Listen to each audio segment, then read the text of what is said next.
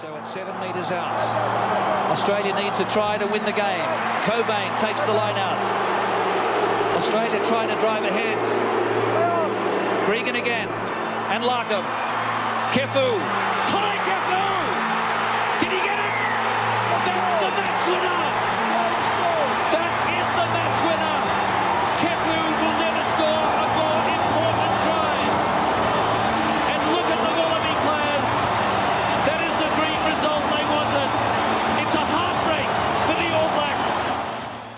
Welcome back to another episode of the Running Rugby podcast. You've got myself, Archie, with Toby and Leo here with you guys today, and lots to talk about in this week in rugby. But we'll start off with a bit of the news that happened. So, the big thing we can probably put to rest Israel Folau, the saga is finalised with a confirmed high level breach of his code of conduct being handed down, the termination of his contract, which has now exceeded his 72 hour window for him to appeal. Uh, he decided against appealing for that. We don't know if we will see Israel Folau on the rugby field again. sad um, again to lose such a great talent, but I guess the the times are as they are, and they're, they're making their their firm point about any any type of language or act which is uh, seen as discriminatory and high level code of conduct breach. So everyone knows where they where they stand now, and I guess whether you're uh, for the determination or not, or can see think can see some fault in in the decision making. Um, this is this is kind of the precedent. So it's very interesting to see if it does end up in a in a higher court somewhere at some point. But at the moment, it's very quiet. It Doesn't seem like it's going anywhere. It seems like it's done. So they, they did indicate that it was going to go to Supreme Court. Have they kind of reneged on that a little bit or just gone quiet? That was a Daily Telegraph article that came out before they even like went through that 72 hour appeal. So it was definitely, I think it might have been a bit of a swing for the fences trying to call it early, but uh, like nothing since. Dead silence. And I don't think Israel's done anything. He's done No. a couple of other posts on his Instagram, which have been kind of Yeah. supporting him, sort of self case stuff. I, yeah, it's just, He it's has, just gone yeah, quiet. He changed his profile picture. It looks like he's kind of focusing on his church work at the moment. Mm-hmm. Yeah. And whether, I, I just don't know where his income's going to be coming from for this year. I mean, he's only just signed this new contract. He didn't receive a payout or anything. So No. you got to you got to think a little bit where he's going to be making money going forward. Whether he's just got enough assets and investments going that it's not going to be an issue for him. But it is a big change of lifestyle, I would imagine. Who knows? He might get some speaking gigs. Yeah. Well, I'm sure everyone would like to hear probably the full story, whether he does an interview at some point. But it is very sad. There's no winners in all this, and it does really show that there's not, you know, one man isn't bigger than the game. And I'm surprised that I think from the start I was a little bit surprised Rugby Australia took this stance, but I think it probably was the right thing to do in the circumstances. Mm-hmm. Speaking of code breaches, and we found out about another one on Saturday afternoon. Uh, Tolu Latu has been charged with a DUI, um, driving with a suspended license.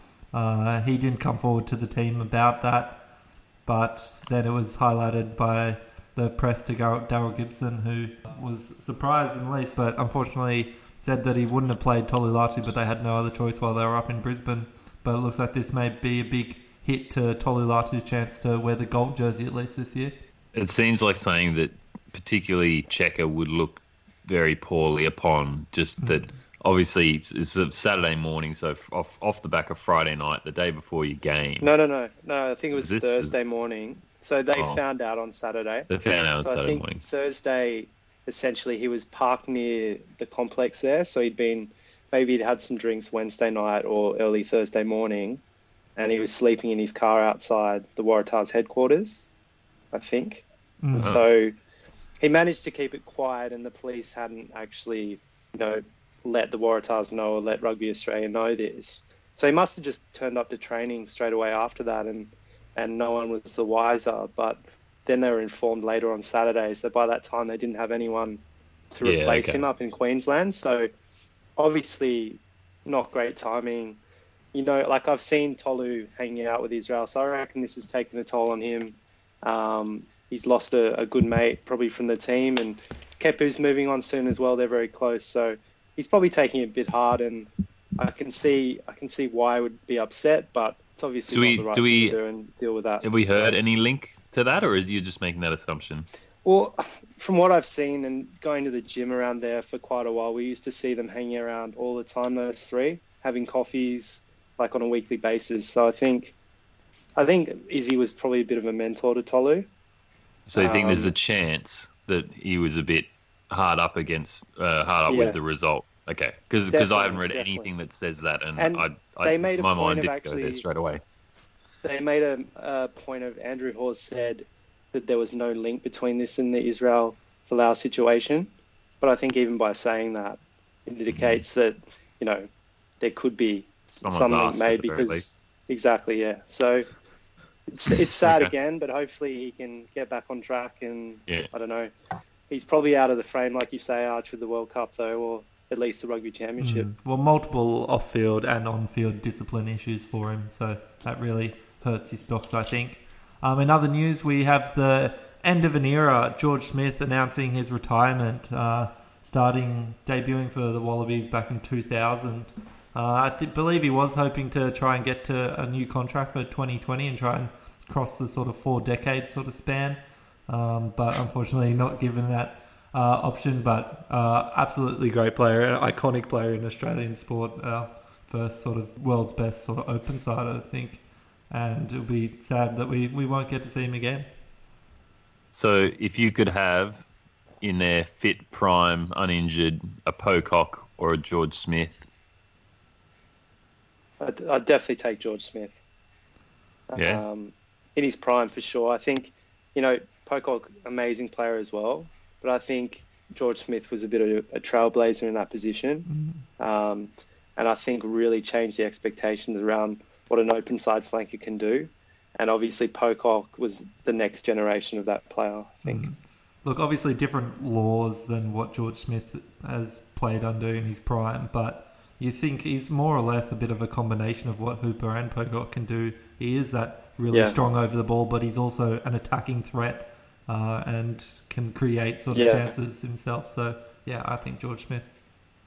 Yeah, Yeah, he no, used I- even I have agree. a kicking game as well, like little grubbers, and he was yeah, his interplay with the uh, you know backs and stuff was probably a lot stronger than what Pocock has, but Pocock has developed that um, side of his game as well.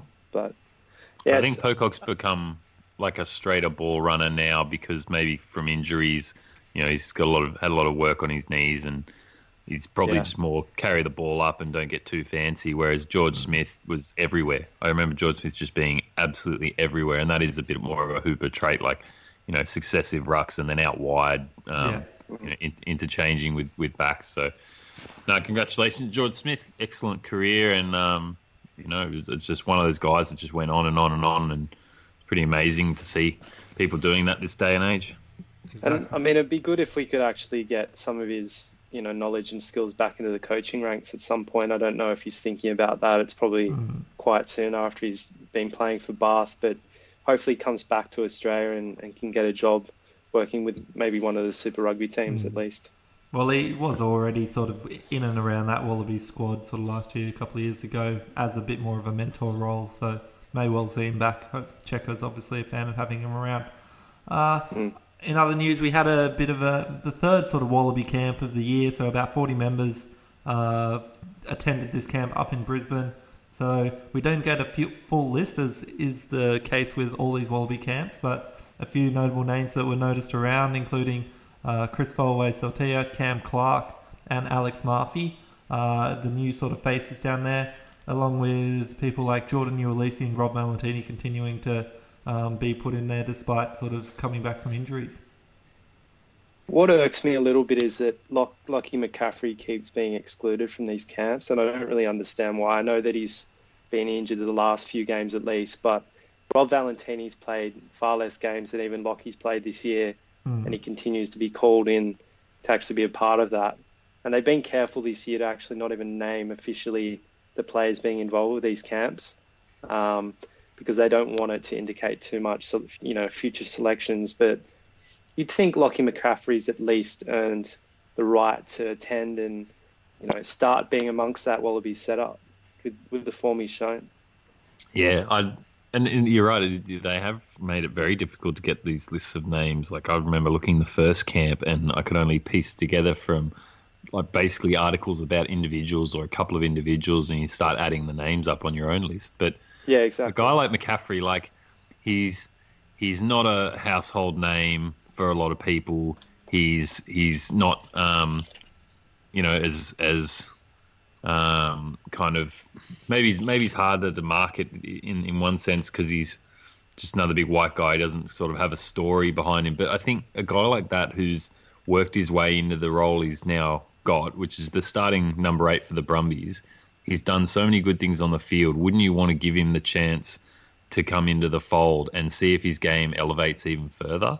Like, not only has he earned the right, but you can't discount that he's worked to get himself to this point, and as long as he's fit and healthy, like you should see how far he can go because he's well, showing more yeah. more on the field, and we we seem to be bankrolling all these guys with potential who can't even stay fit. And I, to be honest, when I see them on the field, I'm I'm not so impressed that I can see what they're seeing.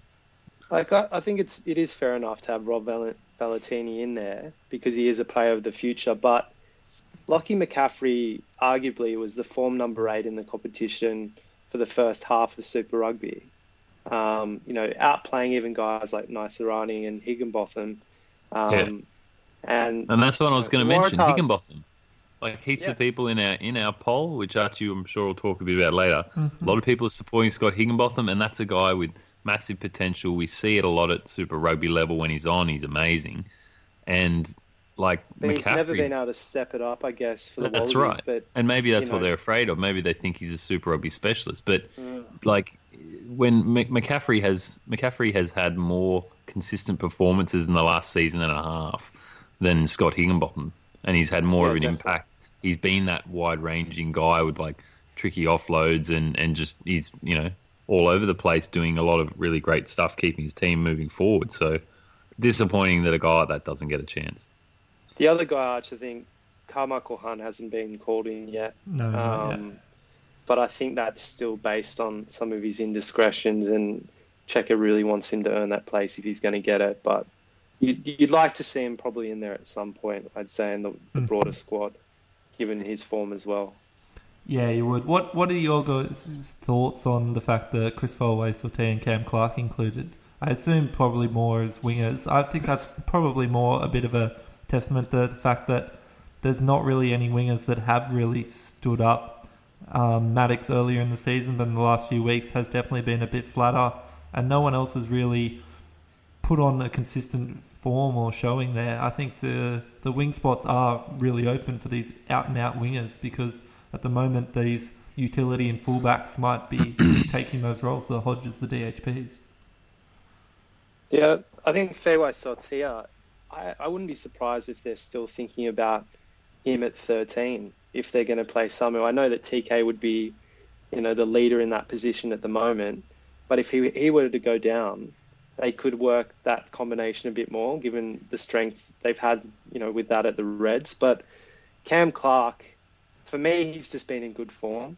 He's just a solid player, doesn't make many mistakes. He's got a good bit of pace. He's really fit and he's made some really important tackles over the last few weeks as well. I've noticed. So he's standing up at the right times in these in these games. And he did another one on the on the weekend against the Reds where he held up Alex Murphy. I remember the player, yeah. but yeah, he held up Murphy. Yeah. So I I don't know. I think it's um it's tough because maybe they're not the typical guys you would be picking at this stage in the season, but I can see some logic to it. It's it feels like a bit of reward for effort, and yeah, Feauai-Sautia's got this combination with Kerevi. he's still down the pecking order for me, but um, certainly worth developing because it seems like there's something there. Although we think we're going to lose Kerevi from Australian rugby, like it'd be nice to see that yeah. combination keep going. But anyway, um, and then Cam Clark, like you said, decision making of wingers, like in some ways, like your 13 does a huge job in defence, calling the line and, and kind of sliding or, or setting on players.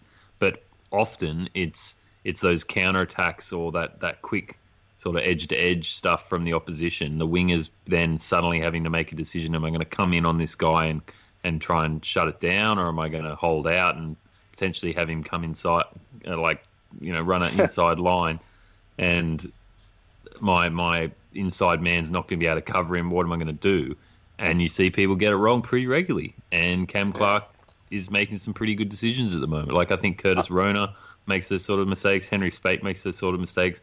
Marika Yeah. can probably be a bit overconfident that he can shut it down, and sometimes he doesn't quite get there. Sefa Naivalu, I've seen make those mistakes. Like these are all the guys who are in around the fringe, and maybe Cam Clark has just shown enough um, that he's got a, a, a good good judgment, good enough judgment Yeah, to I to think- take take that over some other things where they're all a bit sort of in parity. Well, it's in contrast to Jack Maddocks, who's struggled defensively. Mm. Um, and I would say that Cam Clark's probably not a game breaker, but at the top level, and he showed this in sevens as well with his positional play, he's just not going to let you down. Mm. And maybe that's what Cheika wants on one of the wings, you know, someone that's just dependable. He's going to be everywhere and he's not going to go missing for periods of a game. Whereas some of these more attacking wingers, like Maddocks, like Koroibete, you know, they can go missing at, at stages of the game or just make, you know, a few mistakes now and then.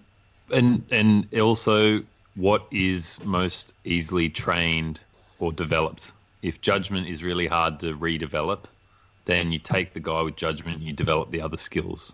But maybe Yeah. you've got some guys that are out and out attacking forces and you can't really turn them down. You're going to struggle uh, improving their judgment and decision making because it's kind of it's almost a hardwired trait by that point in their their age. I mean, these are fully developed adults, right? So I don't know. I don't know if that's the case, but I, I certainly see that as an angle which maybe they appreciate. Yeah, Cam Clark's definitely like the hundred percent opposite of Henry Speight, isn't he? Like, Yeah, exactly. It's like And that's what we want. Hair, it's like Cheika's been burnt before by like a bad relationship with this these attacking wingers, and he's now on the rebound, and he's gone to these fully safe, He, re- dependable, he good reminds boy me Cam of Clark. someone exactly like Speight's he- a boyfriend. someone- Cam Clark's a husband. He just like he reminds me of a guy that played for Wales. This is a hard running direct winger that just you know does it does everything right at the right times and doesn't really stand out too much. But it depends who we select on the other wing as well. That's going to come into it. Yeah. How the backline's actually the makeup of that backline. Just before we start getting into it, as Leo mentioned, we do have a poll up, and that's for your Wallabies team. Uh, it's been going on on our Instagram at the Running Rugby Podcast. So jump on there and you'll get to vote. We're through round two, just doing the forwards. So if you get on uh, tonight when this is coming out, you'll be able to see the last of the forwards, but the backs will be coming up over the next couple of days. And hopefully by the end of next week, we'll have that team finalised. We'll see what your Wallabies 15 looks like compared to what we think. But let's get into the weekend action, and we had round 14, and we'll start with our players of the round. And Leo, why don't you start us off? I'll start us off with a with a man who's been playing rugby for a very long time. He was celebrating his 38th birthday uh, the same week as this game, and that's uh, Schalk Brits for the Bulls. And they had a, an upset win over the Rebels on the weekend at the Rebels' house. Um, we actually, I, I re-listened to our um, our previews last week, and Toby, you actually half called this. You obviously didn't tip it, but you were the one who could see the upset here, and um, I there are a few players. Archie did Archie did comments on the forwards and the, the makeup of that forward pack Yeah. of the Rebels, but I I, I was the most bullish on the Rebels. yeah Not to not to make a pun, but but yeah, we actually we this one and the even the Hurricanes Jaguars. Archie was very bullish on the Jaguars, and again we didn't tip them, but we were, we were kind of we were seeing it. But anyway, I digress. Um, key players for the Bulls were um, Snyman and Schalk Brits and Duane Vermeulen, and and Brits Yeah. was just everywhere, and you know really consistent set piece where obviously the hooker is critical. He was aggressive. He looked as young and, and energetic as any of the other guys out there, and um, good on him. Like 38 year old guy who's played all over the world, comes back and, and, and puts these you know the potential top of the Australian conference in in their place. Um, it's just very impressive and and um, definitely a useful leader for that team because those guys like Snyman and Brits and various other guys in that forward pack quite young. Um, so Vermeulen and and and Snyman like they're they need that that leadership. So I think um, Schalk Brits is a deserving player of the round this week. Leo, yeah, good call on that. I I would have to say Bernard Foley for me. He scored 25 points in a good win for the Waratahs. They really needed this win. His kicking was on point.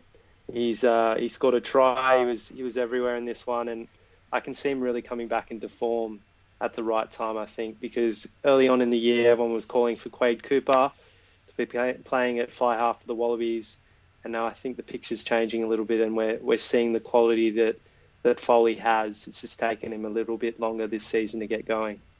Mm. I think I think you're right. He's definitely turned a corner, and I think you can partly attribute a bit of that to having Kurtley Beale in at 15, sort of coming back into that second playmaker and dropping out a little bit. That's sort of pushed him a bit to the forefront, but he seems to be yeah taking hold of that opportunity and seems to be playing really well. Yeah, I totally agree, and I think Kurtley again didn't have a proper off season. He came in probably a little bit heavy, I think, not as fit as he usually was. Um, you know, early on in the season, but I think that move to fullback really has forced his hand to be a little bit fitter, a bit, a bit more switched on, and he's really taken, um, you know, the game. He's taking these games with both hands, and that's made Foley step up as well. So it's almost like they've kind of shaken each other out of a bit of a, a rut that they were in early on the season. And even though they didn't get those wins over in South Africa, I do see the Tahs still being a threat now that they're still in the mix for finals. I think if they've got that carrot in front of them, they can still really switch on and, and come good late in the season because they did it last year as well. Mm, it would definitely be a, a close race. For, for myself, I have a player from that same game, uh, but another hooker, and it's partly on the back of uh, the news about Tolu Latu. But I think Alex Mafi stood up on the weekend in terms of his open field play, didn't lose a line out. The Waratahs did get a couple of scrum penalties on the Reds, which was uh, a bit unlikely and unexpected, but Alex Mafi showed I think that he has the caliber to take it to the next level. And you saw him towards the end of the game. Toby already mentioned he did get held up over the line by Cam Clark and a good tackle, but then only a few minutes later was out on the wing and showed that he can take a high ball and get across that line. So trying to step up to where Israel Folau has left us a bit lacking on that high ball on the wing. But Alex Mafi, I think, a name that we'll see in and around that Wallaby camp.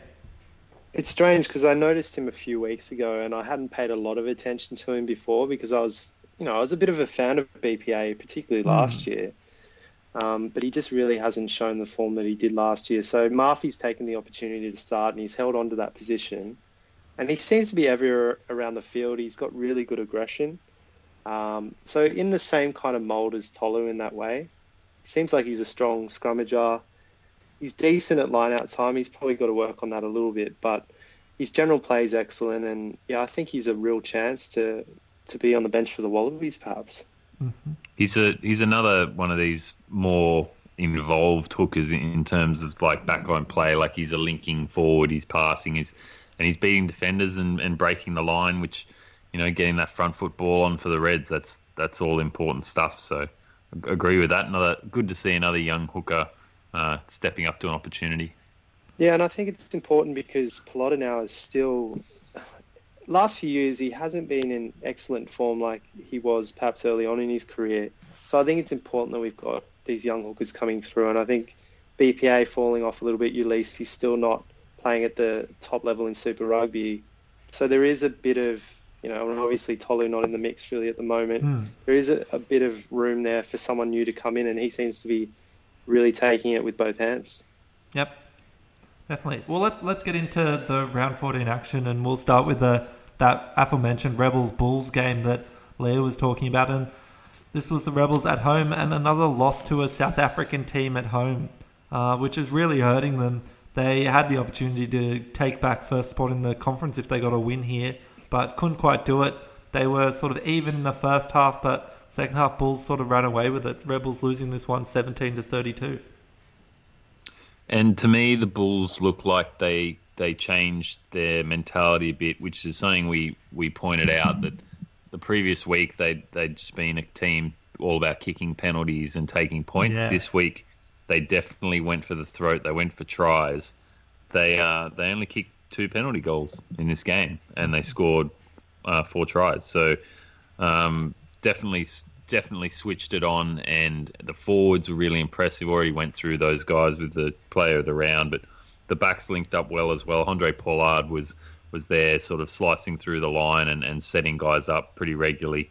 In the same week where we hear he's signed on and he's and he's leaving next year, he, he really shows what he's what he's made of, and I think you're definitely looking at your definitely looking at your Springboks fly half there.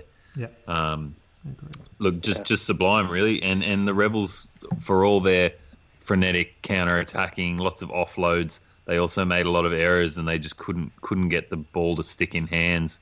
Um, couldn't keep up with this Bulls team, which is, and the the forwards were just monstering them regularly. And another thing we did talk about in our preview was was the the lack of grunt in, in the rebels forwards, and the, the Toby mentioned the lack of combinations uh, with this this mix of Hardwick and Leota, and you know seeing Dane Haylett-Petty in the second row. Sorry, not Dane Haylett-Petty, um, Ross Haylett-Petty in the second row. Like just not the solid um, gelled uh, Rebels pack Mm. from previous weeks, and it, and it seems like it made a pretty big difference.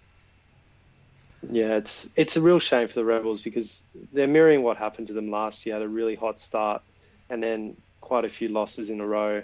And they've really let these other Australian teams back into the mix now in terms of topping the table. We've seen the Brumbies rise up, the Waratahs are coming too. The Rebels really need to turn things around quickly, or they're not going to feature in the playoffs. They need to have another look at their sort of game plan because in this game, in the first quarter, they had about five or so lineouts, five meters out from the Bulls' line, kept trying to maul it over and over again, and it just wasn't working against a bigger Bulls pack that, as you said, had had much more combinations than what this Rebels pack was having.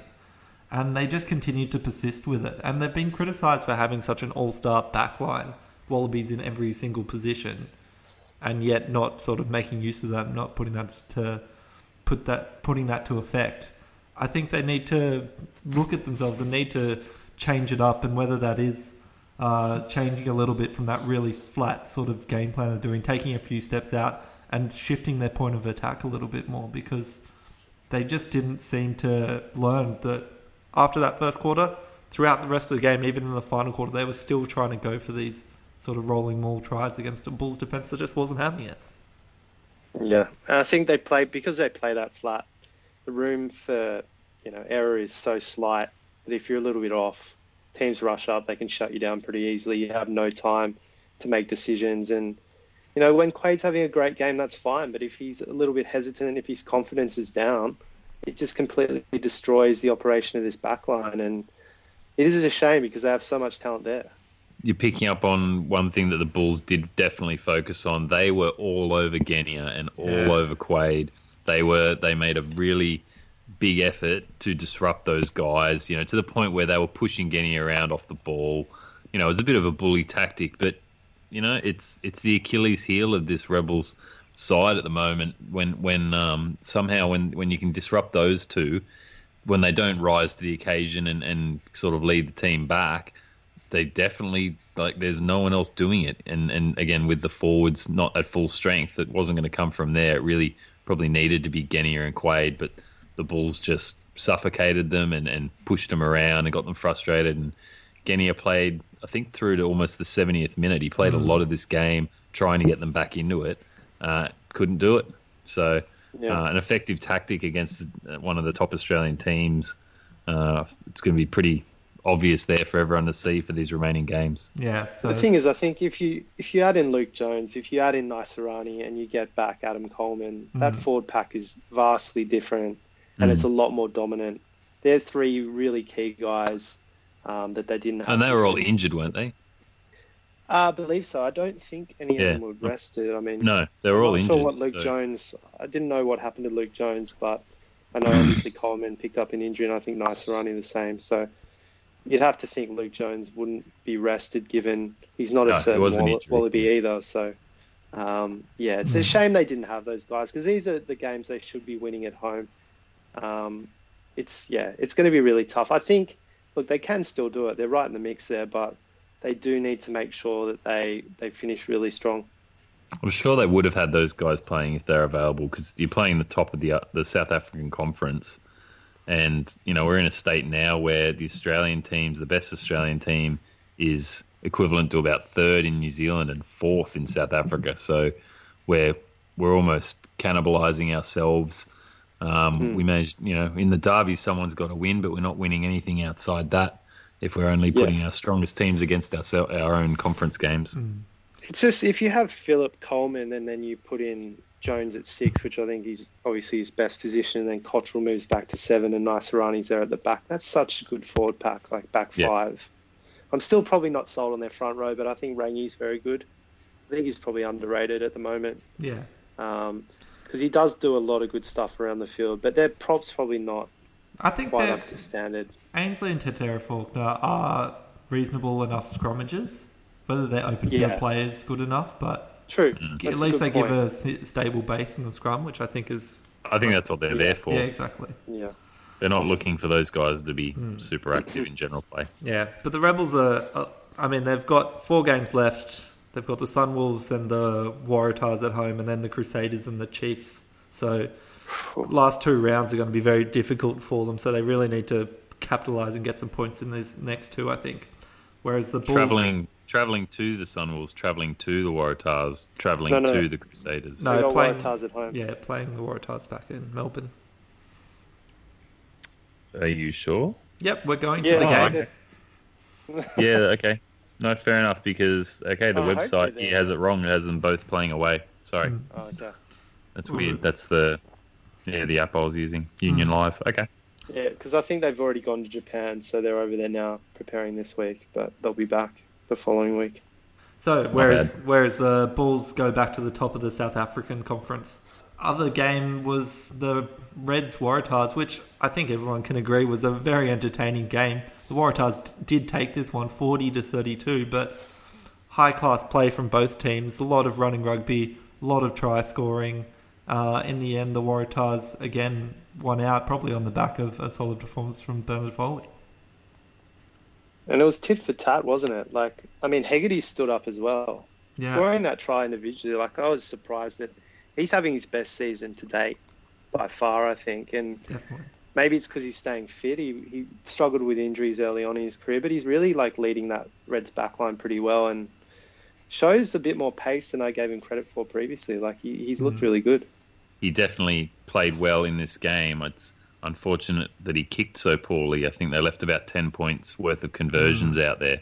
He's hitting Um, every post multiple times. Yeah, yeah. So, I mean, not much in it, but it's it's always the small things that add up, and, and two points here and there. They only lost by eight, so um, yeah. But it was a very good back and forth game. It wasn't it wasn't a uh, like a traditional uh, bash of you know red versus blue, which is really good. This is this is the type of uh, match that for a long time I've always been frustrated that the teams would just try and beat each other up and, and smash each other off the park. Like there was something to be gained from just bruising the other team more than they bruise you. But this is much more open and expansive and a bit more um, risk taking. And, and again, Foley in, in his position taking a lot more of that first receiver ball because Beale's at fullback, so he's just not in the same space to share it as much. I think that's been uh, probably the the sole benefit of Folau being out. Uh, we get to well, having said that, actually, and Alex Newsome I thought was quite good too, and he's been um, you know fighting for that other wing spot when Folau's been around. He hasn't been able to get it. Um, definitely now it's it's um, his for the taking. I think he's definitely uh, superseded Rona Yeah. um, a few weeks ago in my eyes. Yeah, so just- yeah, no, good good play from both sides. Yeah, just doing that little stuff like popping up in the middle of the field to take the offload off Phipps to score a try and things, doing that, popping up in unexpected places, and that's what happens with uh, good wingers. They they aren't just parked out there on the wing waiting for the final pass to score a try. They go hunting for work, which I think both of these Newsome and Clark tend to do a fair bit, which which is definitely good. And how good was that offload from Kerevi down the right? Oh, there? that was- Like, some of the play. Yeah, Yeah, I mean, we could say it every week, and we can because Kerevi still hasn't been rested this year. But he does stuff like that, and it's just absolutely amazing. And he gets he gets through Foley and draws two other defenders, and you can see him. He just sees out of the corner of his eye, almost adjusts the ball in his hand so he can do this sort of out of the back sort of offload and just lays the ball up for Jock Campbell to go in and score his debut Super Rugby try. But yeah, if, if and Kerevi, he he used to do that, and he might do that you know, 50% of the time he'd, he'd drop it or something. Like he's mm. just cut out those errors that he used to have in his game, and he looks a lot more reliable. Um, and I think that'll give Cheika a lot of confidence looking towards picking him at 12. This game was actually very low on errors generally, too. Like Kerevi obviously but, yeah. it, but both teams both teams really tuned it up, and there weren't many penalties. No, ten like penalties. That's why it flowed game. so well. Mm. Yeah, um, there are a few turnovers. Like if anything, um, the set pieces were a bit a bit dodgy for both sides. Waratah's lineouts were a bit dodgy, and and Red scrums were a bit dodgy. Um, but but generally speaking, it was a pretty pretty good game from both teams. Uh, the only thing that concerns me is just week to week our our rate of missed tackles for our Australian sides just is too high. Like we're missing one in six, one in seven. There's teams out there that are missing one in ten, one in twelve. Um, you know, you, yeah. you, you treat that like how many phases do we need to play before the the contact area there's, there's a missed tackle. Well, if, if, teams only have to get to five, six, seven phases against Australian teams before we start seeing statistically we start seeing a missed tackle come in, that's a concern when we have to play out to 12 phases against a Crusaders or an All Blacks type team. And how often do we do that? So, um, good to have a free flowing game, but still want to see um, the solid defense and those one on one tackles. Mm. There's a lot that comes into that. It's not just the guy one on one, it's you know the structures and the communication. But yeah. um, we had two full strength teams here, so I don't feel like the structure and communication were at fault. And that feeds into the Wallabies definitely. Uh, we've had trouble with the Wallabies defence for the last two years or so. Um, I think Nathan Grey has been retained, hasn't he, for the Wallabies? Um, in no that changes, only Larkham leaving. So, yeah, so it's um, it's definitely a concern. Um, we just can't be leaking points like we do, and I know we can score points. A lot of these teams, like the Rebels, the Tahs, even the Reds, now we've seen them score a lot more points in games, but we can't be leaking 30 points a game to an opposition. Mm. It's just unacceptable. One other positive to note before we head off um, um, Reds 15, Matt McGahan was on his Super Rugby debut. Actually, had a good game, uh, some good kicking, left footer. And he's passed that pass, quick hands. yeah. there. Just, yeah, quick pass, yeah, straight across to get the um, Reds set up for one of their tries as well. Um, and the crossfield kick to Alex Murphy as well. So a few good touches from him, and I reckon he will be a bit of an up and comer, especially uh, if the Reds have to cope for a, a few weeks without um, people like Isaac Lucas on the bench. Um, not sure. Is that in? Is that any relation to Tony McGahan, the coach in Melbourne? Uh, Former uh, head coach for the Rebels? I don't believe so. I believe his dad was no. a rugby league player. Um, yeah. Okay. In the NRL. Yeah, so don't think it's. Don't they, think they it tends to be the way in Queensland, there's quite a few of those guys that have gone into some of the private schools up there, and they tend to play rugby before they play league, maybe, and mm. get set in rugby. That's good to see, though. Yeah. It was good as well, just on that arch. Like you, you picked him out, and and he's had his opportunity, and like we talked about last week with some of the New Zealand teams, those guys seem to be when they come in on their debut, they seem to be well ready. supported yeah. by the guys around them and they fit in and they don't need to be hidden. They can just play their role. And um, McGahan definitely played his role in this game. He wasn't quiet. He was he was actually quite involved. He he had the ball in his hands a lot and he and he did some good things. And that's that's the sign that the rest of the back line is settled and and um, he can just slot in and play a role and not need to be not need to have other guys compensating for him. So that's mm. that's a real positive. Maybe that's something the Reds have achieved that other Australian sides haven't quite achieved. You see someone like Mack Mason come in, try and do the number ten role, and it all kind of falls apart at times. But didn't didn't see the same thing for the Reds. Mm. Still feel bad for Mack Mason. I think he do deserve I to just he's a bit everything. of a scapegoat. Yeah, definitely. Definitely, definitely more to see from Mack Mason, but mm. but it is it's the environment you put them into is yeah. they might be ready, but if they don't get the support, then uh, that's that's a sign of the rest of the back line being a bit immature. Yeah. Let's go through some of these other games, and we won't spend too long on these, but uh, as we sort of mentioned a little bit earlier, team Hurricanes losing to the Jaguares, 28 points to 20, and the Jaguares are now the first non-New Zealand team to beat the Hurricanes in Wellington since 2015. So big scout for them uh, coming on tour, and we saw them have a really successful tour last year, and they've now gone one and one Um, they put, put back their sort of full strength lineup here, and the Hurricanes more or less had a full strength team other than Beauden Barrett in there. And the Jaguars just showed that they could attack from anywhere and put pressure and dominance in the hurricane against the Hurricanes forwards, and their backs, I would say, pretty much man for man, almost out outplayed the Hurricanes. Definitely. And I mean, jo- Jordie did some good things in this game, but then he did a Billy Slater and hit the ball out the back, and got Yeah. yellow Mm. carded and penalty try. So that that really, I think, disrupted the the Hurricanes a bit. But you know, you'd think a team of this quality, I think Beauden does make a massive difference him not being there, but Jaguares did show a bit of quality in this, and you can see why I think they're going to be a threat um, in the finals if they can hold on. I think Jaguars were absolutely, well, yeah, were great in this game. And to be honest, the scoreline flatters the Hurricanes to a degree because they they scored a converted try very late in this game, like 81st minute. Um, so really, this this was sort of a 13 to 28 um, for for the last 15 or so in this game, and um, they they do not look like the same team. They, they start looking like that bunch of individuals lacking direction without Beauden, and I don't even think Beauden's hand when he is there is is dominant. It's not like he's taking every first you know every first pass and delivering every single um, line breaking flat ball or anything. It's just it's just that settled stability. It, I, I'd say from the outside looking in, it, it, it feels like a communication thing. Like he's just there organising and, and making sure that what you know all these individual all the guys outside him are in the right spot to make the most of the opportunities and that's something which the great players have and you don't get often from your your backup your substitute um, and and they just didn't didn't look right and they couldn't recover when they got blown out early Yeah, it does probably change the way Jordie plays a little bit though, and given they have Laumape and Proctor there in the centres, they're not particularly ball playing centres. Mhm. Um, you know, it is important that you do have a ten really controlling the game, even if he's not receiving the ball at re- first receiver all the time. But yeah, the Canes just they again they can score points, but they need to be switched on. They need to have direction there in that back line to really unleash, um, and they didn't really show that here.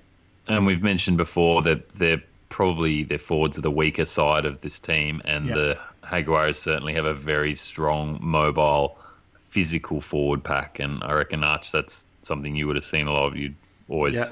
commenting on the back rowers for that side. That very busy. Definitely, and I think I think they're, the next couple of teams for the Jaguars need to watch out because I just have a feeling they're going to continue a bit of this role, um, whether it's this weekend against the Waratahs uh, or the weekend after versus the Reds. I'd, definitely be on on watch. Um, let's keep moving. And the other game, Blues at home had the, hosted the Chiefs and. The Blues, who we, most would argue the season has become a little bit more disappointing in recent weeks, had a good win again at home, uh, twenty-three to eight. It was only close really for the first quarter of this game, but Blues continued to pile on the pressure, and uh, Chiefs, the magic wasn't quite there this week. That's just allowed them to um, outshine a lot of their opposition in the past month or so. I was really surprised the Blues were as good as they were when guys like Tom Robinson were on the bench. Like they they weren't even what I thought was their strongest side, but they've just been so good at home. Yeah, because Papalii started at six, I think. Yeah. Yeah. He was really good. But yeah, t- keeping Tom Robertson out, it might be because he was, he's still coming back from injury, I think, from a couple of weeks ago. But yeah, the Blues, they do have a lot of talent there. They just seem to be able to put it together in this one. I thought the Chiefs, I don't know, I just had a feeling the Chiefs wouldn't be up to it. Um, the Blues, you know, even the Ioane brothers weren't that involved. They weren't too No. dominant in this game, but the other guys seemed to step up. Nanai at the back still. You guys sold on him? I'm not too sure if he's a long-term option for the Blues at 15, but they do have a lot of talent in that back line, as do the Hurricanes. So it's similar um, dynamic in that you just need someone controlling them. And Mm. um, uh, Terry Black was on the bench in this one. That's wasn't right. he? They had Yeah, Harry Plummer. Plummer, Plummer. starting, so Plummer, they're still so- oscillating between those two at Yeah. ten. And I think it's hard to comment on Nanai in terms of trying to get involved a bit more, sort of in their play to play and not just counter attack, because it's probably a bit Mm. hard when it's changing every week to know sort of where True. it should be running. And it's no no consistency for a lot of these outside backs. He definitely and that's the does first- make the most hay coming from deep and out of space. Like Yeah. that's Him and Yeah, Rieko Ioane certain. combining like on counter attack is always always a threat. Good to see Sam Cane coming back Yeah. on this one off the bench from a broken neck, so he's back in the frame for all back selection. Yeah, and he'll be very keen to get back into it and, and prove a little bit that he's still got what it takes. He's got a bit of competition though, as we've seen these these Chiefs, especially their back rowers, have been standing up really well in the last couple of weeks. But yeah, very good to see Sam Cane coming back in. Yeah, I, the Chiefs just, I think it can only last so long with the amount of injuries they've had and the fact they have to change their, and shuffle their forward pack around every single week, it seems. Um, Yeah. There's not really a lot of consistency there. And even though we've got, um, you know, McKenzie, the brother of McKenzie, I've forgotten his first name. now. Marty, Marty, Marty McKenzie. The the lesser forgettable McKenzie. McKenzie. He's, McKenzie you know, the lesser. He does a serviceable job, but they do rely on some of the other guys really being those creative, you know, influences, I guess, in that back line. And Mm. Alaimalo is real. I find him to be a really good player, but if he's if he's not on, if he's not having a good day, it can can go a little bit pear shaped for him as well. Um, Chiefs don't. I don't know. They they were still talking up their playoff hopes. I don't see it personally, but you know they've surprised us before. yeah, I don't think that they're really in the in that mix for the playoffs now, especially with that loss. They barely had any ball in this game though. Like the Blues did a good job of keeping the ball and and minimizing their opportunities. Hmm. So like if if you give if you give teams an equal amount of ball, obviously the Chiefs are still suffering a lot of guys injured and, and a lot of change each week. That they, they weren't really set up to, to do much in this game because they didn't have enough ball to, to actually Yeah. you know, convert and and um, it's just like the, the turnovers. Guys like you want to see Anton Lienert-Brown when when things are a bit uh, off. You want to see him with a bit more ball. Um, you know, taking it up to the line, and and again, he barely had it. Like the Blues just held the ball. The the the Chiefs didn't get the opportunities they needed. I think that's the problem. They almost rely on guys like that too much. And when he does have a good game, they play really well and they seem to really step up as a team. But if he has a bit of a quieter one, then it seems that there's not quite the, the guys there in that back line to step up and and you know continue that quality of play. But yeah, look, the Chiefs they've probably surpassed expectations again in terms of um, you know a lot of the players they haven't had around and the Blues have let us down a little bit, but they seem to be still able to produce some good performances on their day. Mm. Um, but yeah, that the New Zealand conference really isn't quite as strong as it has been in, in some previous years, and I think as we've talked about, rotations come into that, resting players for the World Cup this year. But this we've seen the Crusaders now three draws on their their season this year. The Hurricanes have been a little bit up and down, so there's vulnerabilities there, and I think that bodes really well for, for the Australian and also the South African teams, and maybe even the Jaguares. Uh, the Chiefs only have three games left in this season now, one of them versus the Crusaders, which, I mean, um, on the recent weeks' form, you'd probably push for a draw between those two because they, they're the two that seem to keep doing it this season. Uh, but I think Yeah, it's, yeah, definitely makes it tough for them to any hope of playoffs at the moment. Let's go to South Africa and uh, the Lions were hosting the Highlanders in a high scoring affair, 38 to 29. The Lions taking this, but yet another another game that's sort of dominated by this talk of how many penalties the teams get versus how many teams um, penalties the South African home team gets. In this one, Lions only conceding three penalties, so that's three games this year where they've um, conceded three or less penalties at home. Is Egon Seconds on the line? I forget whether he was in this one, but Uh, Who's on the he whistle? wasn't refereeing. No, it was No, Rasta. it Rasta um, was- Rasta. Rasta was refereeing. I don't actually recall seeing Egon Seconds Yeah. there, whether or not. Weird, weirdly, Egon second, seconds this week is running the line in Canberra. So, don't know why we're investing money to fly him over to Australia to referee a game on the, you know, or be a part of the refereeing contingent. It's a bit strange, but um, yeah, they, they, there's been a few articles written about this in terms of, I think it's about 50%. The, the visiting teams in South Africa have about 50% as many penalties awarded in their favour Yeah. compared to the home South African team. So Is that Don't that not whether that's reflected in Australia and New Zealand? Like, thing? Yeah, exactly. You'd have to look at it across the board. Like, but they don't give you that information. skewed. Oh, I'm sure you could find it. Yeah, I'm, I'm not sure if it's in that article or not, but it's quite a dramatic comparison, It really. is. These these teams getting the benefit of the whistle consistently in South Africa, and I There's think some- particularly in Ellis Park, the Lions have enjoyed a lot of that success. there's some TMO stuff in the next game too, which I'm sure we'll cover. Oh, but it- we it's- will. You, you can't you can't rely on like all that sort of. You can't rely on the penalties, right? You've got to you've you've got to play your own game. You you can't expect one way or the other because you change you'll change what you're doing too much. The referees get the captains or the or the leadership groups together before the game. They say this is how we're going to ref. The team has a chance to talk about what they're going to focus on and anything that might be a bit borderline. Like that that conversation happens every week with every team and, and set of referees. So um, I think you've got to go in. You've got to make your case to them. You're going to, you know, the Italians did it back when they did that crazy offside type, no, not offside stuff against England. They they gave them a heads up, and the referee knew it was coming. Is is it a communication issue when we're going over? Are we having trouble communicating with these referees? I mean, most of them they're think- all they're all speaking perfectly good English. There's there's not really a language barrier there. It's it's just what their it's the- I think the atmosphere comes into it. There's probably quite a few hostile crowds over there in South Africa, and whether that influences the referee.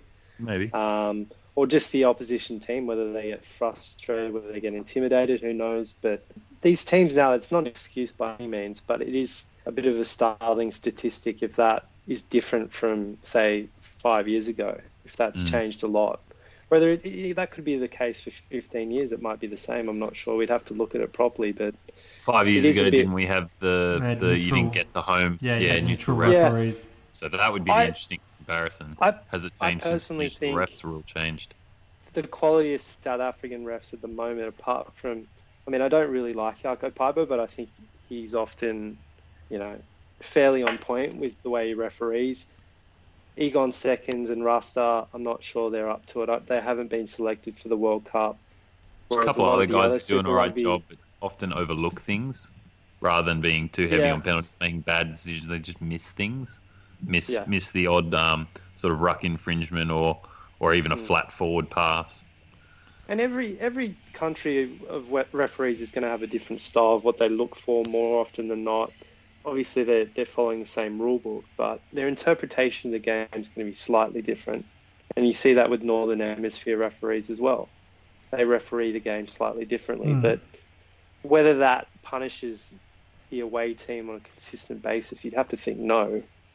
Um, but maybe we just need to be better at, at playing smarter over there in South Africa and not Mm. asking for any favors and you know in complaining about refereeing style.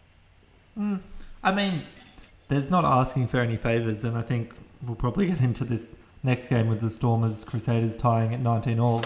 And there's also a feeling like maybe the you're being a little bit targeted because you had the Crusaders uh, being denied a try in this one um, with 10 minutes to go that would have put them out in front, which probably would have won them Outrageous. game. Which was, I mean, Just I, it drifted forward. So, it no- was So no, no. Okay. Let, let me let me let me put you through what I saw in this Sure, because I, sure. I didn't see this game live, but this is the piece that I went back and watched over and over and over. Now, if I give you a hypothetical, I think I think you should be able to give me a clear answer. If I'm if I'm running the ball, if I'm heading forward down the field, not going sideways, I'm running forward, and I throw and I pass the ball, it's a physics lesson. and and as I am running up the field, I continue running. I don't stop and pro- and prop up or anything. As I as I continue forward, the ball loses ground. So I'm I'm running effectively, relatively speaking, the player is outrunning the ball. Hmm. The ball must have gone backwards relative to the player and his hands. Because if I throw, if I keep yeah, you're saying if he has a consistent But speed and I throw looking it forward, I will hands, throw it in front Yeah. of myself. yeah. Braydon Ennor is running. He's, he's running a bit of an arc line, but he straightens up as he passes, and he continues to outrun that ball. Yeah. So yes, the ball relative to the field travels forward, but we know that the rule is out of the hands. And if the player who delivered the ball it outruns the ball. He can't be forward, and that's what happened in this game. And actually, I had a just very quickly, I had a good conversation with a guy at work who's um, he's actually a rugby league ref, but he talks about how many players uh, really disadvantage their team because they get used to this kind of prop up and, and pass the ball and they stop. Mm. It's a very Benji Marshall type thing. You kind of like almost like you're stepping the other way and you and you pull up well, you and the ball goes forward. Out. Yeah, but the ball the ball then does look like it goes forward, but it's because you've basically stopped. thrown it right back but stopped, and so the ball then clearly goes in front of you, and so it actually looks more like it's gone forward. But in this case, Braydon Ennor is running forward. He delivers the ball. He outruns the pass, so it moves backwards relative to him. I don't see how that can be a forward pass in any situation. Yeah, it's really surprising that and it was this thing we had Nick Berry refing. It was awarded, game, wasn't it? And it was, it was awarded, awarded, and then reviewed. And the and the sideline judge was in line with that last pass as well. If you go to the replay, no one pulled up anything, and then suddenly the we TMO get this thing that it. apparently is, as far as I've been told and read up on, TMOs are now not supposed to interrupt games with these sort of checks. They're supposed to wait until they're called upon by the on-field check, check officials. for foul play only. Yeah, yeah. And we got this, this situation where Nick Berry had awarded a try and then goes, "Oh, we're, we're just going back to you for this check check," and it's like, "Okay, this is not foul play." But the Marius Jonker comes on and goes, "I'm going to show you a forward pass," and then yeah. shows it, and then he goes, "The pass is clearly forward. You need to change your decision." And it's not. You, I think you could even see potentially on Nick Berry's face, he was sort of watching the replay and being and looked a little bit confused. And he didn't say like, "Okay, that's a forward pass, so I need to reverse the decision." He was just doing exactly what the TMO has said, and he's like, "Okay, I can't go against what you've told me now. It's no try." Yeah. Well, you know what? I reckon. I reckon he could. Like, I know. I know it would be very, very awkward, but the the refs have to be confident enough to turn around and go, "Hang on, can you explain this to me? I disagree. That that pass to me." Because that's the whole point this system is set up so there's transparency. Mm. They talk about their their view, and he hasn't really done that. Like he's called the try. He ha- if he, I, I didn't see this part of the replay with the reviews, but if he hasn't seen it and the and it gets fed to him, he's often they explain their view on the field. I can see this. I yeah, can see that's that, it. That's what struck me. And then different. they check their logic mm. with the TMO. Yeah. And TMO is there kind of with a rule book going, yeah, okay, if I need to, yeah, that's that's that works out.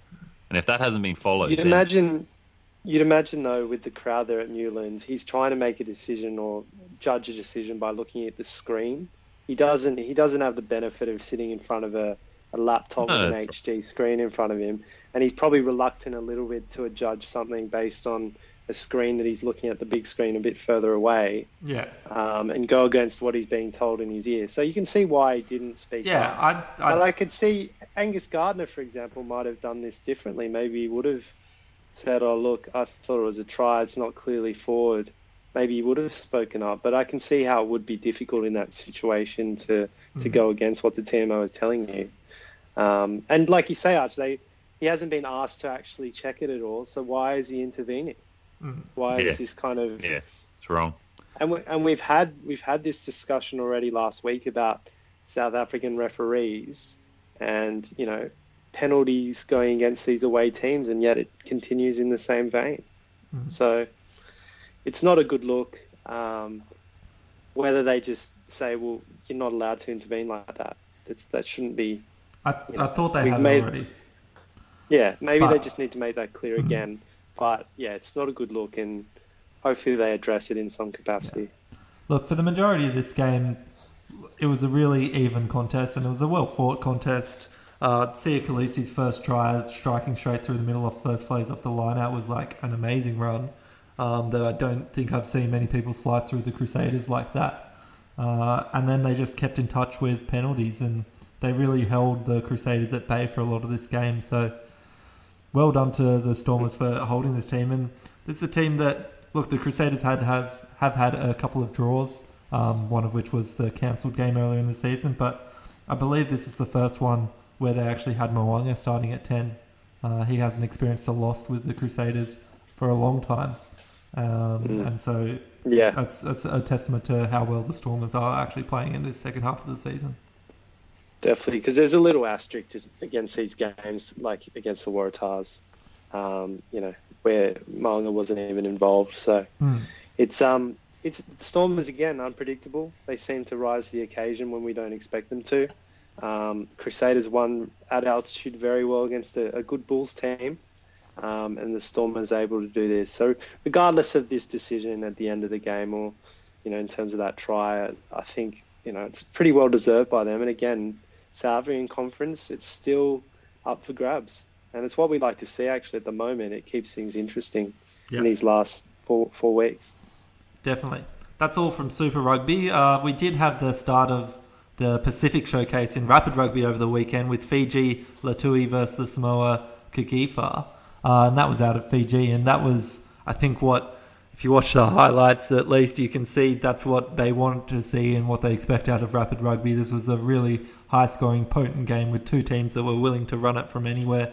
Uh, Fiji did have the power try in this one, but Samoa just kept at them and uh, they were behind. Fiji were behind with the final whistle going and um, had to score after the final buzzer to, to win this and managed to do it, um, winning this one 38 to 32. I think the hardest thing for me with this game, not that I saw anything but the highlights, but actually getting a feel with the players and who's going to actually fit into that, maybe the Fiji World Cup squad. Mm. Um, you know, how many of these players are actually going to feature? I, I couldn't tell you.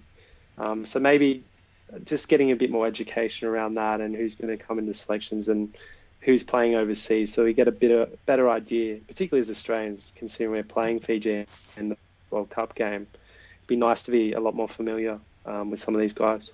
Yeah, and hopefully we'll get a bit more sort of broadcasting of that. And hopefully next week when the Force head to Fiji to play them as well, um, we'll see a bit more of a challenge and probably learn a little bit more about these players as well. Well, let's do it. We've only got a couple rounds of Super Rugby left. Uh, it's round 15. Let's get into it and we'll start on Friday night. And the Reds are heading overseas, heading to Waikato to versus this Chiefs team that I don't know whether they're going to bring their A game again or whether the Reds will be able to continue on this momentum that they've sort of been playing well. What do you think, Toby? Again, really hard to pick. We had a lot of really close games to pick last week. Um, Reds are playing quite well, and the Chiefs, like we see, they they're up and down. They're they're missing players, but you never write them off. I think if this had been Queensland, I would have happily gone with the Reds. I think the fact it's in Waikato, I think the Chiefs will still be desperate uh, for a win. The Reds don't particularly travel that well. Um, they've come close a few times in New Zealand, but haven't quite done it. I don't think, unless I'm mistaken this year. But um, look, I'm going to take the Chiefs. I think it'll be a really narrow victory, though. Yeah, similar reasons. I, th- I think it's a very close game. Both teams um, only sort of four or five wins this year. Um, really should be fairly evenly matched. It, it really depends for me uh, what this Chiefs lineup looks like. I, I assume I know what the Reds look like. Don't think they're carrying too many uh, injuries, and I don't think well, unless it's time to give Samu Kerevi a rest. Who knows? Um, I think the Chiefs in their house sh- should do it, but I think it'll be a narrow margin. Yeah, I probably agree with you boys there. Uh, next game, and this is the game I'm looking forward to the Brumbies at home facing that Bulls team that just uh, took apart the Rebels a little bit. But the Brumbies, undefeated at home this season and off the bye. Can they do it against the Bulls? Oh, off the bye. I was really confident until you said that. um, yeah, look, I think again a full strength Brumbies side who've who've seen the Bulls um, do the Rebels the previous week. Um, it's kind of like I think they, they got a bit of a, a, a look at another team like this earlier in the season who played up against the Waratahs. I'm trying to remember who it was. Might have been the Sunwolves shocking the Waratahs or something Yeah, like. that's right. It, they, they they keep getting this run where they get to see a team come in and upset an Australian team and go, all right, that's what they do. Okay, well let's um, let's plan and strategize to to combat that. I think the Brumbies at full strength can do this, but I'm expecting this to be a, a really uh, interesting, exciting game. I think it'll be a, a good contest. Top two top of the conferences again. No, I think you're right. Um, Brumbies just seem like they've they've put it together at the moment. They've got the right mix between their forward play, which should be strong enough to hold up against that big Bulls pack, um, mixing that in with a little bit of flair with their backline that seemed to be connecting with obviously Lealiifano and TK playing really well at the moment, and Banks if he continues with that great penalty kicking, then uh, then I think that they should they should take this one. Yeah, Brumby's really smart team, and I'm really interested to see what their lineup looks like, who they get back in there for this game because it's a huge game. What do you got there? Win loss, win loss, win loss, win loss, win loss. So, Bulls are due for a loss. Oh, the Nah. Bulls. Bulls are going win loss, win loss, win loss. So due for a loss. For me, I think the the Brumbies really smart team, and I, I think this game's going to be one in the forwards. I, I do think that the Brumbies do have, you know, enough abrasiveness and enough tight play that they can actually hold the Bulls out. Um, I think they'll be well prepared for this one. Hopefully, they welcome back a few more of their star players. I'd like to see um, Simone still in number 12 there, hopefully. He's been playing pretty well at the moment. TK to continue that form. I do think the Brumbies can get it done, but I think, yeah, like you say, it's going to be one of the games of the round, and it's a very important game for the Brumbies to, to keep atop of this conference. Next game will go, and it's Saturday afternoon, and it's Sunwolves at back at home in Prince Chichibu Stadium and hosting the Rebels that have headed up there. And I'm calling this right now. I think this is a little bit of a trap game for the Rebels. I really hope that they put a full strength team up on here. Uh, this is a time you can get Matt To'omua maybe a little bit more game time in this, getting back into it, but you want to make sure you're in front early and you're leading this team because this just feels like a game where the Rebels might be feeling like they can take it easy a little bit, uh, that they should be able to get an easy win after a disappointing loss last week. But I think the Sunwolves could really take the fight to them. Yeah, I just think that there's been too many instances of the Sunwolves shocking teams. I don't think the Rebels will be under any illusions. Playing in Tokyo is going to be easy, particularly coming off that loss against the Bulls. It's all or nothing now for them. I hope they don't rest their players. I think they really need their full strength team out here. I'm expecting a lot of points in this one. I think they can do, you know, 40 points or something like that. Who knows what their defense is going to be like? They do need to step up though against a Sunwolves team that can still cut you apart um, at a moment's notice. So I'm taking the Rebels. I'm pretty confident with this one. I think they'll bounce back. Yeah, I'm going to take the Rebels as well. Um, again, like Toby said, I think they they've had too many losses recently. They can't afford to be complacent. They're they're desperate to win every game now, regardless of the opposition. Uh, if they can if they can bring the full strength side and play well, definitely there's an outcome where both teams score a lot of points. But I I wonder if uh, if they're not strong enough mentally, if this becomes a bit of a kind of forcing the issue, trying to trying to force out a win, whether there'll be you know a few errors and a bit disjointed, they'll get the win, but it won't be that high scoring. More like a um, you know eighteen to eighteen to twenty or something, or even no less than that probably. Like I'm thinking lowest lower totals just in case, just if it all sort of falls apart and they have to really um, grind it out. I, I'm not confident that they're slick at the moment and that they'll run up 40 points. Sorry, I was looking at something else. I was trying to look at what the points scored in. Yeah, Sunwolves game. yeah, interesting. Yeah. And I'm like, oh, I'm supposed to be talking. Next game a bit later on that Saturday afternoon, the Crusaders returning from South Africa and they get to host the Blues at home. Uh, I think they'll be definitely disappointed and looking to bounce back after another draw in 2019. Yeah, look, really disappointing, I think, from a Crusaders perspective that they didn't get two from two on tour. Blues will be buoyant based on their win last week, but I think the Crusaders will have too much for them, particularly down in Christchurch. I think it'll be a really entertaining game, though. I think the Blues will really take it to them. Just think there's too much class and the combinations are too strong across that Crusaders team. So, yeah, bounce back game for them. I think they'll do really well, and I think it'll be an exciting one. The Crusaders are just too good. Assuming they play a, a full strength side and don't do anything too bizarre, but I think will be a comfortable win for them at home. Yeah, great. Definitely taking the Crusaders. This next game is another one that I'm really, really excited for, and that's the Waratahs coming back home and taking on the Jaguares that obviously had that big win over the Hurricanes. And this is out at the Bankwest Stadium out in Parramatta for New South Wales. And uh, hopefully they get a few more fans out there because this is of two teams that can play some cracking rugby and play some really expansive play, and it seems to seems to happen uh, in the last few weeks for the Waratahs as well as the Jaguares. Yeah, Waratahs really need to string a couple of wins together here. They've only done two. They've only had two wins in, in a row once this season. It's been very on and off, and this streaky run recently, good win against the Reds. They they need to back it up against a good team.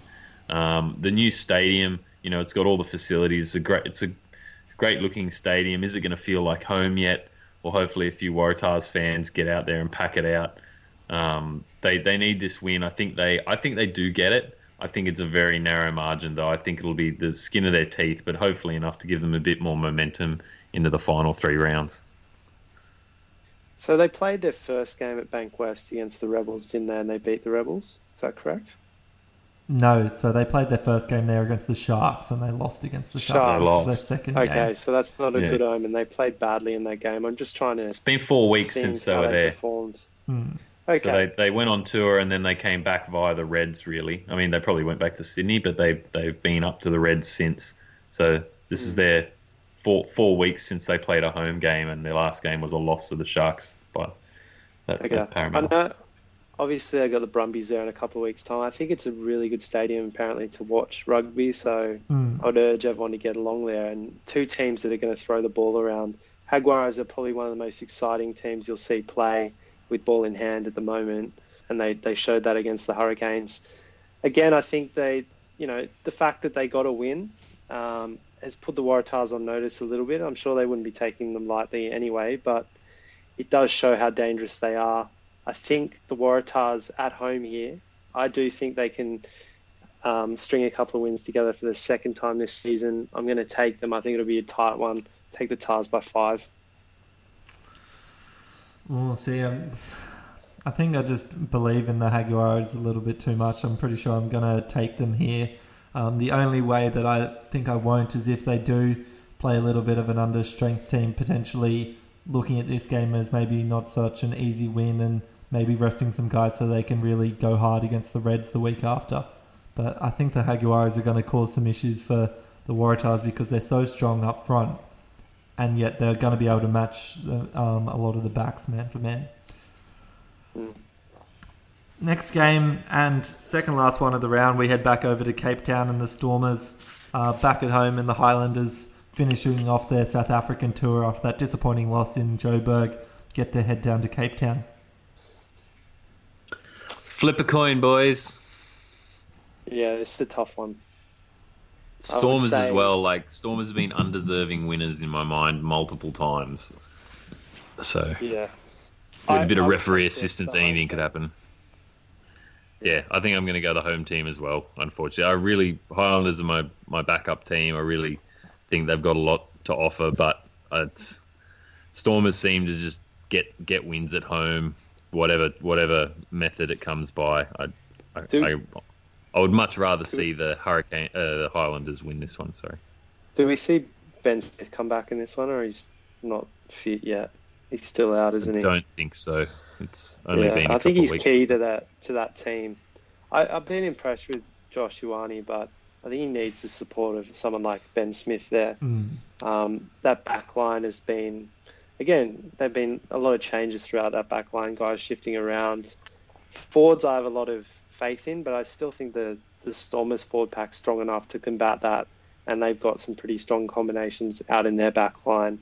And playing at Newlands after drawing with the Crusaders, I think they'll be confident, and I think they can they can do this. I think you're probably right, and and odds are definitely with the Storms at the moment, but they are pretty narrow. Despite, as you say, Josh Ioane playing well, having Matt Faddes, who's been playing well, but I don't think he quite gives that other sort of elusive sort of aspect to the game in that second sort of playmaker role as much as as we've seen with Mm. like a Ben Smith. Uh, so yeah, I think you're right. I think you you got to take the Stormers here at the for this game. Last ga- history on these two teams, just quickly, is pretty much the home team wins. yeah. So Yeah. very, very They're two rarely. teams that only play very well at home. Um, Yeah, so- they are home, homes, hometown bullies. Yeah.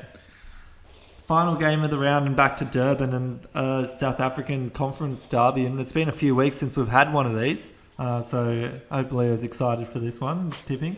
Um, it's the Sharks versus the Lions. Number two versus number three in the table for them at the moment. So another difficult one, Leo. I find myself leaning towards the Lions. I don't know. I mean, they've got they've got more wins on the season. They they they stood up last week. They beat a, a Highlanders team that you know came at them, scored a few points.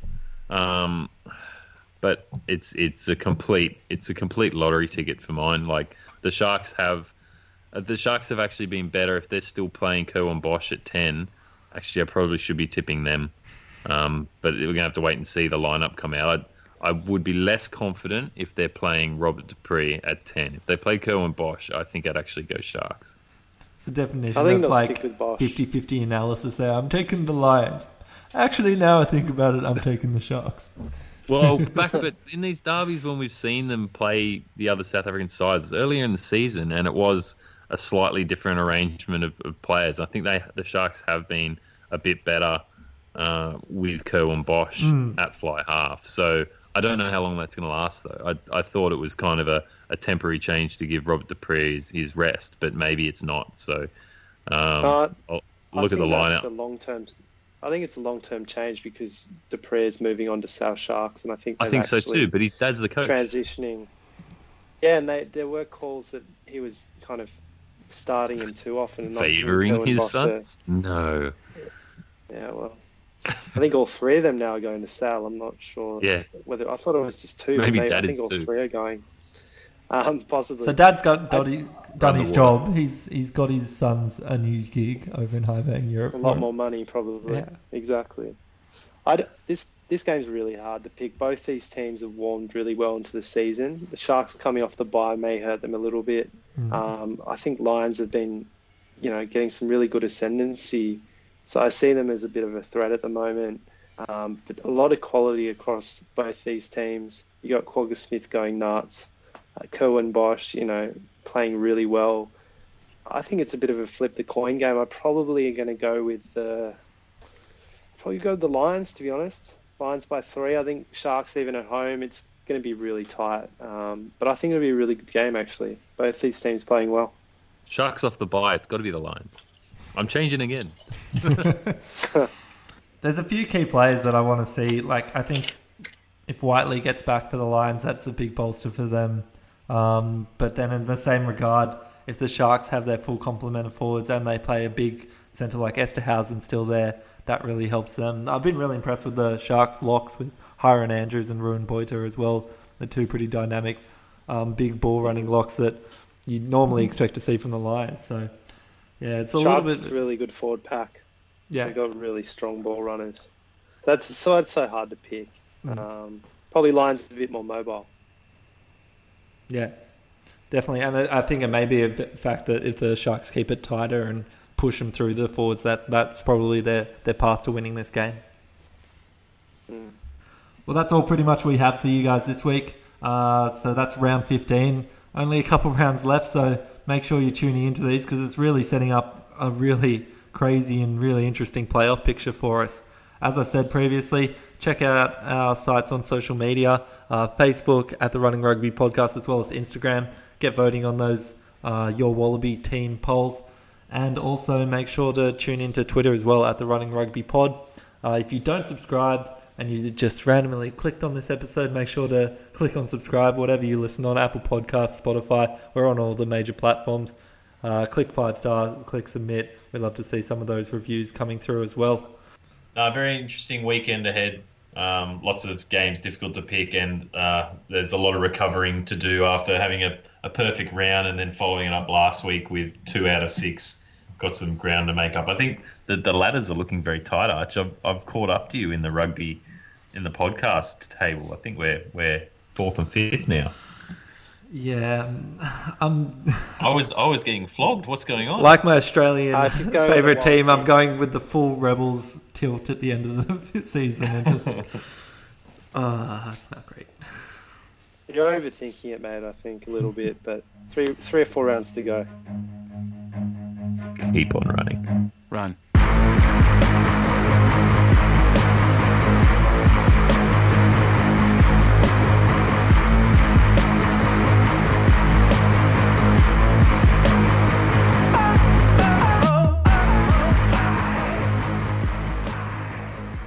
I gotta go. Yep. Good job. Not bad. Not bad. Good size. Not bad. You're a weirdo.